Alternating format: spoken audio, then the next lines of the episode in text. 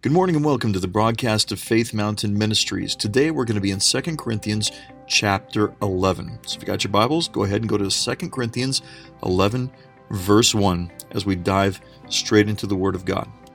One of my I think my most frustrating things a person can ever experience when they sit down to watch a movie is to have absolutely no idea who in the world anybody is or what's going on especially if you enter into the middle of the story. You just happen to wander into somebody's house and they're watching something on TV. You sit down and you pick up in the middle of the story. You're missing a ton of information. And imagine with me if you picked up in the middle of a story and you did not know who the players in the story were. You didn't know who the actors were.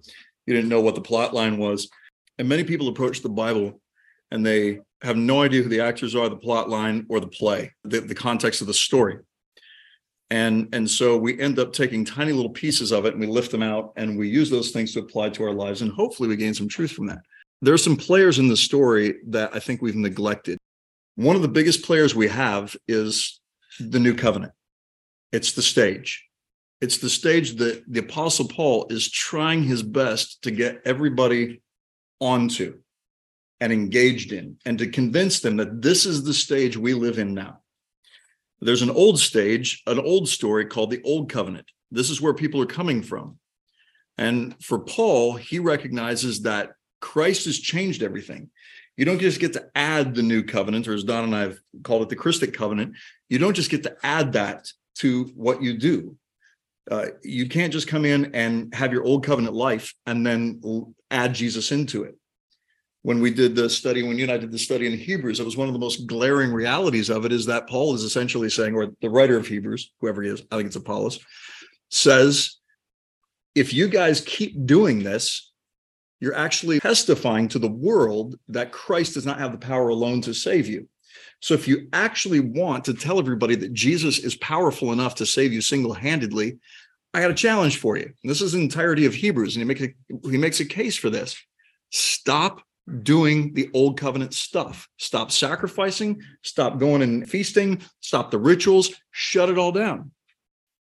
And by that, you will testify to your entire household that you're putting 100% of your faith in Christ alone. Right. That's the entirety of why Paul dies.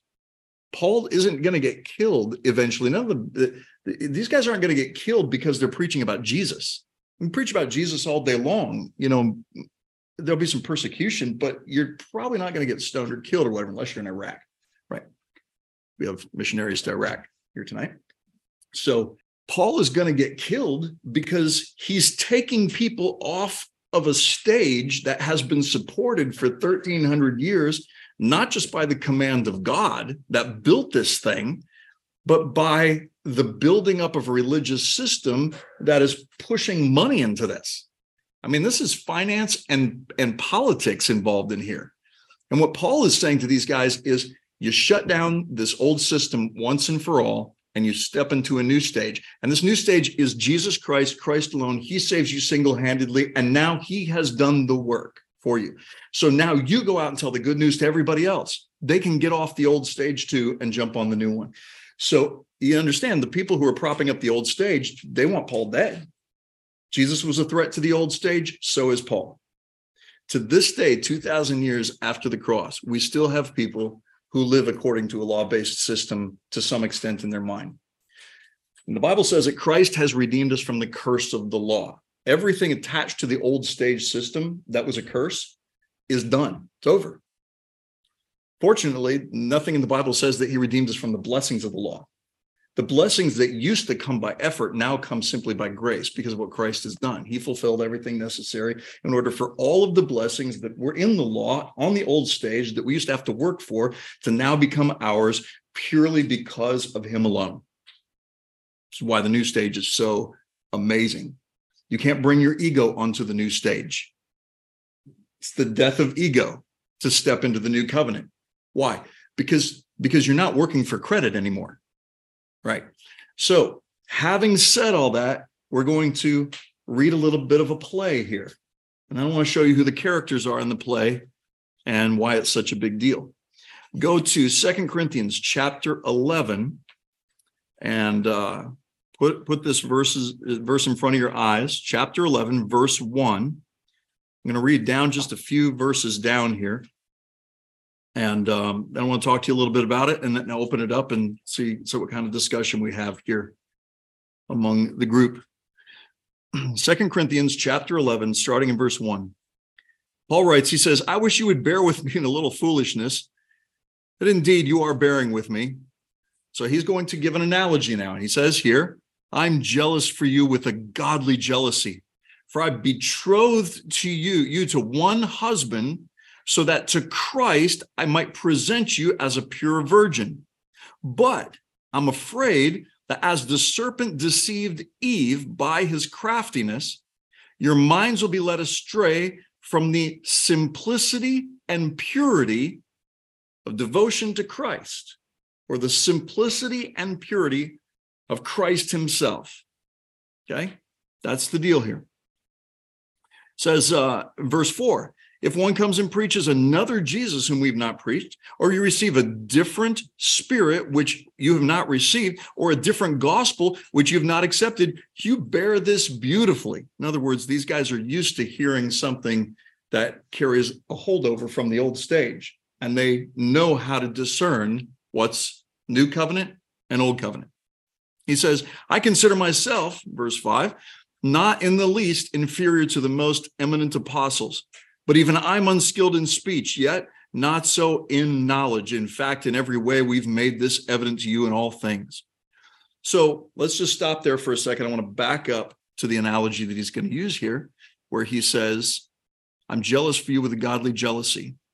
I betrothed you to one husband, to Christ, that I might present you as a pure virgin. But I'm afraid that as a serpent deceived Eve by his craftiness, your minds will be led astray from the simplicity and purity of Christ, Christ alone. Okay, so let me kind of show you the play here. I look at this now from a new covenant perspective, and I've never done this before, actually, just this week, to look at this section of scripture and go, God, show me something of a new covenant perspective that I've never seen before. So the analogy here is the garden. You have Adam and Eve and the serpent and the, the garden. As far as Paul is saying here, you could say that the garden that he's speaking of is the new covenant. The stage is the new covenant. The garden is the new covenant. That's what the play is here. Adam is Christ. Eve is us, the church. The serpent's still the serpent and doing what the serpent does. So the question I would have is, and I think a lot of people, when they read this scripture, they go, Oh, what does it mean to be led astray from the simplicity that is in Christ? So let's go back to the Garden of Eden story. And let's say the new covenant now, we're back in the garden. So in the garden, Adam and Eve were given everything that they needed. They didn't have to work for a single thing. Right? It was just, it was, it was there, and they were simply there to steward what they've been given by grace and then one day, here comes a serpent, and the serpent comes to Eve and, and says to Eve, If you eat of this tree of the knowledge of good and evil, you'll be like God. Okay, so, and we've talked a lot about that in, in this class, but I want to just focus on this knowledge of good and evil part. The eating of the tree didn't create evil, it only revealed something that we were never actually meant to be enamored with or threatened by. What do I mean by that? Prior to the eating of the tree of the knowledge of good and evil, there is no such thing as preference ever on display. We could call it judgment, but let's just call it something that's a little more familiar to us and doesn't seem so threatening. Preference. I prefer this over this. I exalt, this and demote that. Prior to the eating of the tree of the knowledge of good and evil, you never see that. You never see it demonstrated. What appears is everything is beautiful and nothing hurts. I mean, they just look around at the diversity of the world all around them, and all they can see is the glory and the beauty of everything that's around them. There's no pain, there's no suffering, there's no labor, and there's no toil they're living a new covenant existence. It, the new covenant was not new when Christ, it, he restored us back to what his intention always was for us is to have an unhindered, unbroken communion and relationship with him, this union, uh, this communion and union place where he is our source and our provider. He's always been Jehovah Jireh. He didn't start being that when the new covenant, you know, got into place. He's always been. He's always been all those things to us. But what he is to us or was to us, it's almost like when we stepped into the garden, we got put into the garden, we were living a, a, a, a what we would call a new covenant world, but it was a Christic covenant world. I mean, they were essentially in that place of surrounded by the life of God, of God, essentially communing with Him who is from the beginning, which is is Christ. So, so you have a new covenant existence, and the thing that we go blind to is we leave behind the simplicity of that world to eat of the tree of the knowledge the revelation of good and evil. In other words, now I become the determining factor in, in what's right and what's wrong, what's good and what's evil. I, I don't think that is ever a skill that we were ever meant to develop. That might seem kind of controversial to say, but I, I don't think it was ever a skill that we were actually ever meant to, to hone the Bible does talk about having our senses exercised to discern both good and evil, because under the fruit of the fall, we became really good at figuring out what was evil. As a matter of fact, we become obsessed with it. Think about it like this. We it's not that we didn't know that things were good. Everything was beautiful prior to the fall. Everything. After the fall, now we start becoming uh, inspectors of and we can actually create. We can create scenarios where pain happens, where suffering happens. There's a whole new world now that is open to us that we never, we never even would have been knowing or threatened by before. Why? Because we were so focused in on Him. It's not that the once we get our eyes off of Him, everything goes wrong. That's the deal. And in the garden, all we were doing was spending time with, beholding Him, moving by His His heartbeat uh, enamored with just the beholding of him. And then suddenly we become enamored not with good, but with evil. There's evil in the world. We must explore this now. So I think of Romans 16, 19. Be excellent in what is good, be innocent of evil. And in that place, the God of peace will crush Satan under your feet. Satan is crushed under your feet when you find yourself being more enamored with good. And there is no good apart from God. So our focus in on him ultimately is what we're talking about here. There's a communion in beholding him that becomes uh, uh, uh, the source of our life, our very life. So we eat of the tree of the knowledge of good and evil. We introduce preference into the world. Preference immediately, Adam and Eve turn and they judge themselves. And well, they don't like that at all. That doesn't feel good. And so they judge each other. And in that judgment, they produce something that nobody had ever felt before, which is guilt and shame. More judgment, more guilt, more shame. More judgment, more guilt, more shame. Find yourself, think about it like this find yourself today in a room with a whole bunch of people, and somebody brings up an issue of morality.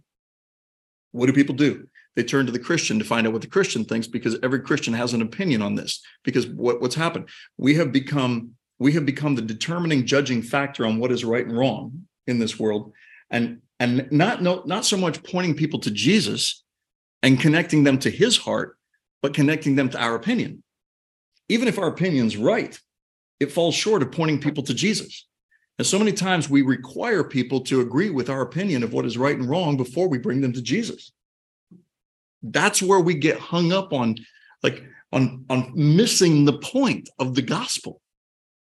You know we bring people in their mess to jesus and what does he do? He turns them into his ministry team. I mean he he he empowers them. He sends them out to do incredible things. He tells them they are who they don't believe they are because all they've been doing their entire life is living under the fruit of the fall, judging themselves, judging everybody else around them, and learning to do their best to try to somehow live as free from judgment as possible. And this is the world that we live in. And that is that we try to figure out how we can behave in the culture we are in so we can live as free from judgment as possible. And if I can live free from the judgment of people around me, then I must be therefore holy. And now we determine who who's holy and who's not. That's the way we do it. We set conditions on it. And the reality is, none of us are important to set those conditions. Not our job description. ever. Stop. as much as we want to, it's not our job description, right? So the the garden here in this analogy, we're just going to say the garden is the new covenant. So Paul's saying, here's this beautiful, beautiful world where God comes in and he feeds you. He's your source. He's your supply. Now what happens? We eat of the fruit of the fall. And the first thing that happens is now we have to work for what we used to be given by grace. We have to work for it. And in working for it, what comes up? It's not always fruit. There's fruit in the work, but there's also thorns and thistles. You get wheat, you get tares, you get fruit, you get thorns and thistles. You're going to get them both. And when in the New Testament, when people start, you know, kind of freaking out to Jesus about who's in, who's out, who's good, who's bad, what's right, what's wrong, what's what, and Jesus goes, Hey, see that field, wheat and tares? Let them grow up together. The wheat and the tares analogy is a fascinating part. Most fascinating to me is the part where Jesus says, Let them grow up together. Why? Because there will come a harvest time one day where the tares are removed and the wheat remains but he's the one that's actually going to do the dividing.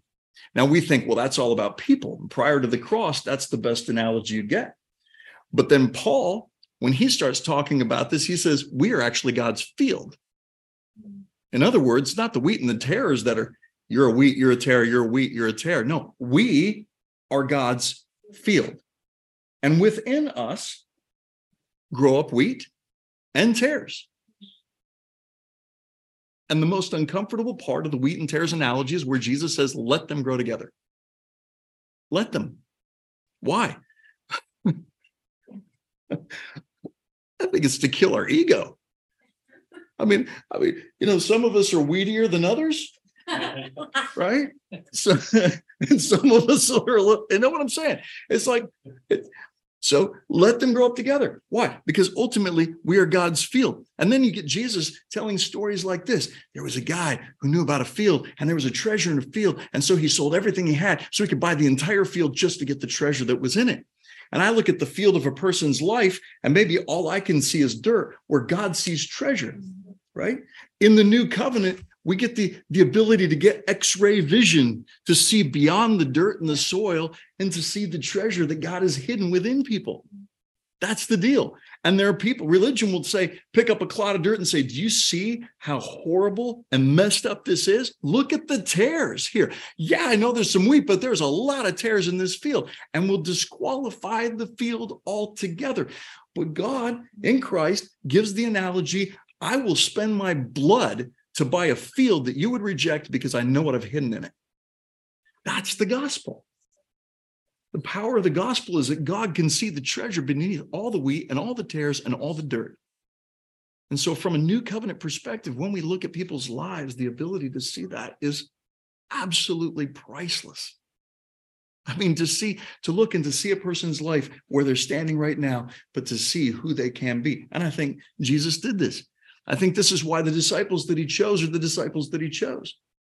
And so we come to the table of communion. It's always been a, been a theme for us now for the past few weeks. We have this table of communion, and Jesus is there and he's hanging out with the disciples. Judas is there, right? Judas, who's who's like plotting in the back of his mind to betray Jesus. Jesus is not going to kick Judas out of the meeting. He basically gives him the freedom to leave. In other words, do what you got to do, man. Like you can leave the service at any time. But he's still invited to the table. With wet feet. Right. It's so you have Peter sitting there going, everybody else going to deny you, but I will not. Jesus absolutely knows this guy's heart. Like, you know what? You're at the table too. These all these people are at the table of communion. What's the table? The table is the garden. The table is the new covenant. The table, it's where it's introduced. This is my blood. This is my body. This is the new covenant. You are all welcome at the table. The Judases, the Peters, and the rest of you who are all confused and cowardly, no idea what's going on. You're all invited. You're all here at the table with me. And this is the way I want it. And that's what he does. He brings us to, all to the table. Somebody asked me the question Is Judas in hell or is Judas in heaven? I'm going to give you a controversial opinion. I think Judas is with Jesus. I can tell you biblically why I think that. A couple of things. Judas repented badly, right? I mean, he didn't go to Jesus. Why didn't he go to Jesus? He, I betrayed an innocent man. He realizes innocent blood's on my hands. He might be the first person to actually come to the awareness of what he's the gravity of what he, he's actually just done here. I betrayed innocent blood. He takes the money that he got, the entire motivation for his betrayal, he throws it back into the religious leaders and he and he turns and instead of going to Jesus he goes and ends his life why because to betray innocent blood he doesn't feel like he's worth living doesn't feel like another moment's worth living. So we could say well Judas ended his life and therefore you know he's gone for all eternity. But I, will tell you biblically why I, and feel free to disagree. We don't know. I don't know. We, you know but I'm just going to tell you what I think. Judas dies before Jesus even goes to the cross.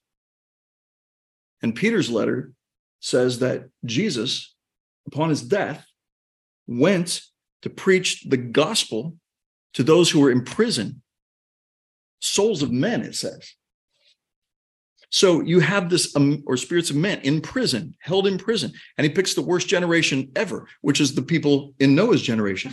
Was Judas, let's say people say, well, Judas went to hell. I'll go with that but apparently, according to Peter, super controversial, and many people don't believe that he can be this good. But God apparently gave whoever was there an opportunity to hear the gospel, hear the message, and receive it. Okay, so would that have included Judas? Sure. Why? Because he died before Jesus even went to the cross. I doubt he gets down there and goes, you know, everybody, you guys get a chance to hear the gospel except for you. Except for you. Okay. And, and the picture I have is this Ponder this with me. Judas fully knows what he's done. He fully is aware of what he's done. But he doesn't believe he can be redeemed. So he ends his life. So he never has to live another day. What happens? What happens if Judas suddenly finds himself face to face with Jesus? And Jesus, instead of saying, You no good, betraying, backstabbing. What if Ju- Judas was fulfilling scripture? He was playing a role, a part. I mean, the Bible literally says he does what he does that the scriptures might be fulfilled. Did the guy even have a choice in the matter? I mean, you can you can break a Calvinist's brain with this question, you know. So does he create Judas? And that, oh, that's it. Just want to let you guys know Judas was disposable to fulfill prophecy. Or is it possible that Judas did what he did, so broken, doesn't feel his life is worth living, finds himself staring straight into the eyes, not of the God of wrath, but the God of love in Christ? And what happens if Jesus looks at Judas and goes, Welcome home, my son? Judas has no merit of his own to stand on at all. And I picture Judas being embraced by Jesus and saying, You didn't have to take your life. You didn't have to end your life. You just didn't know how loved you are. You didn't know how valued you were. You didn't know that you had a seat at the table. Oh, by the way, the table still exists. It was in your heart to betray me and you had a seat at the table. You went and did it and you still have a seat at the table. Is that even possible? If it is, if that's how good he can be, I don't think there's anybody in heaven who would love Jesus as much as Judas. I mean, picture that. Everybody else be standing up going, you know, I led, uh, you know, 50,000 people to Jesus. I, you know, healed the sick, 20,000 raised from raised from the dead. Judas is over here going, I got nothing. Yeah, I healed the sick, but I didn't know what I was doing. He gave me power. I had no idea what to do with it. I saw the dead raised. I saw that stuff happen. I saw people come to Jesus. I saw food multiplied at my hands. I did all this stuff. I was there with Jesus and I squandered it all in a moment. I have nothing of my own merit to stand on. And yet, I'm one of the ones who was forgiven because I didn't know what I did. Father, forgive them because of their ignorance. They don't know what they do. Jesus, Judas didn't know what he did. Understood, never understood what he did. But I think at the at the table in the kingdom, I just think Judas has a chair.